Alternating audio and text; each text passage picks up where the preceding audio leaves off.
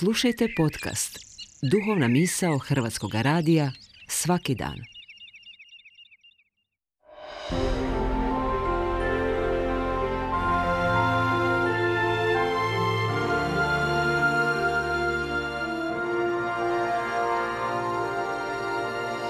Duhovna misao. Urednica je Blaženka Jančić.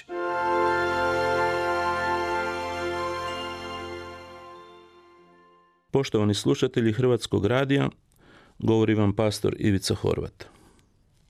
U 17. poglavlju Evanđelja po Luki nalazimo priču o poniznom sluzi, kojom Isus želi poučiti svoje učenike.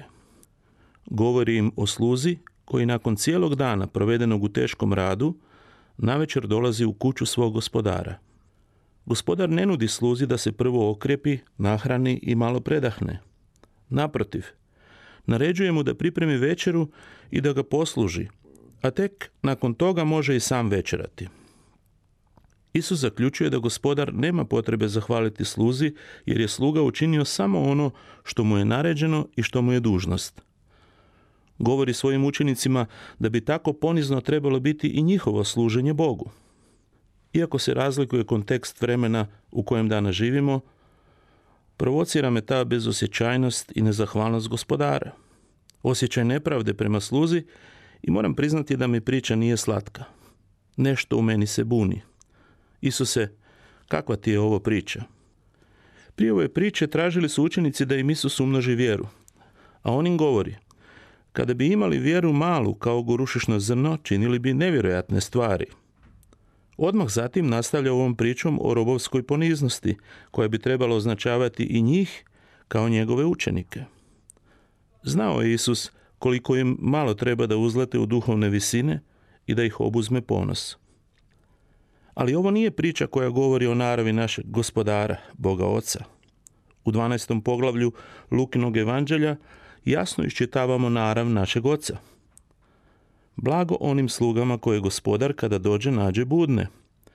Zaista kažem vam, pripasat će se, posaditi ih za stol, pa će pristupiti i posluživati ih. Takav je naš Otac Nebeski. Ovo je priča o visokom standardu poniznosti koji se očekuje od kršćana, Isusovih učenika. Poštovani slušatelji, živimo u vremenu u kojem poniznost nije na cijeni. Važno je svoje laktove podići i raširiti se što više. Zauzeti prostore. Oholost i samoživost dobro uspijevaju, jer samo sam ja bitan.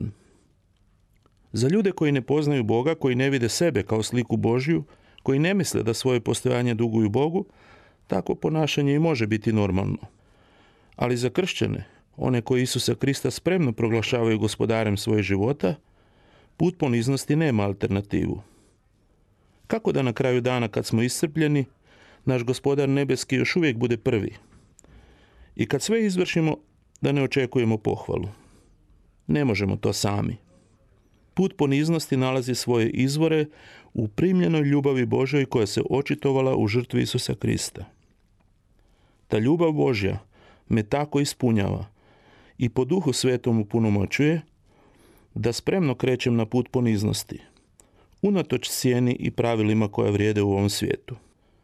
Jer svom spasitelju služim, koji je pobijedio smrt i sa kojim ću provesti cijelu vječnost.